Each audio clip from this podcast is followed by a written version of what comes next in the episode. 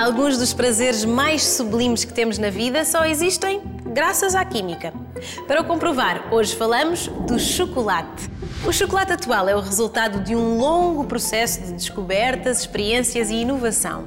E durante os próximos minutos vamos conhecer alguns passos importantes que o tornam tão delicioso.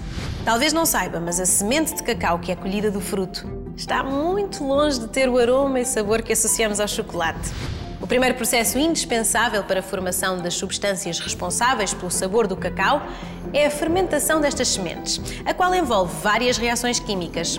Aqui o que importa reter é que é durante este processo que a proteína de reservas das sementes começa a ser decomposta nos seus aminoácidos constituintes. Passo seguinte é a torrefação, que permite a evaporação da água e de alguns compostos de cheiro e sabor desagradáveis dos grãos de cacau. Mas a verdadeira maravilha química da torrefação é a cascata de reações que ocorrem entre os aminoácidos formados na fermentação e os açúcares presentes no grão. Estas reações dão origem aos compostos responsáveis pelo aroma e sabor do chocolate. E formam também os compostos que dão a cor castanha ao grão, o castanho de chocolate.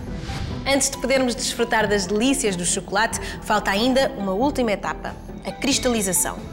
O principal responsável pela textura do chocolate, a manteiga de cacau, pode cristalizar de seis formas diferentes, uma propriedade designada por polimorfismo. O polimorfismo é um arranjo diferente das moléculas para formar o estado sólido.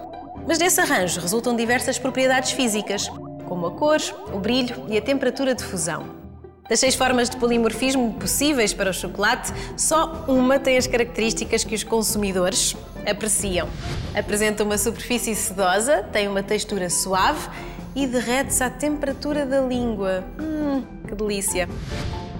Infelizmente, esta forma mais saborosa não é a forma mais estável. E o último desafio dos fabricantes de chocolate é garantir que todo o chocolate cristaliza na forma correta. E isto só se consegue através de um ciclo de aquecimento e arrefecimento com temperaturas muito controladas. Se deixar o seu chocolate ao calor, ele vai perder esta forma tão especial. Vai parecer-lhe sem saborão e difícil de derreter na boca. Conserve o seu chocolate à temperatura adequada para não desperdiçar os prazeres da química. Para saber mais sobre a química do chocolate, visite o nosso site, aquimicadascoisas.org ou procure-nos no Facebook.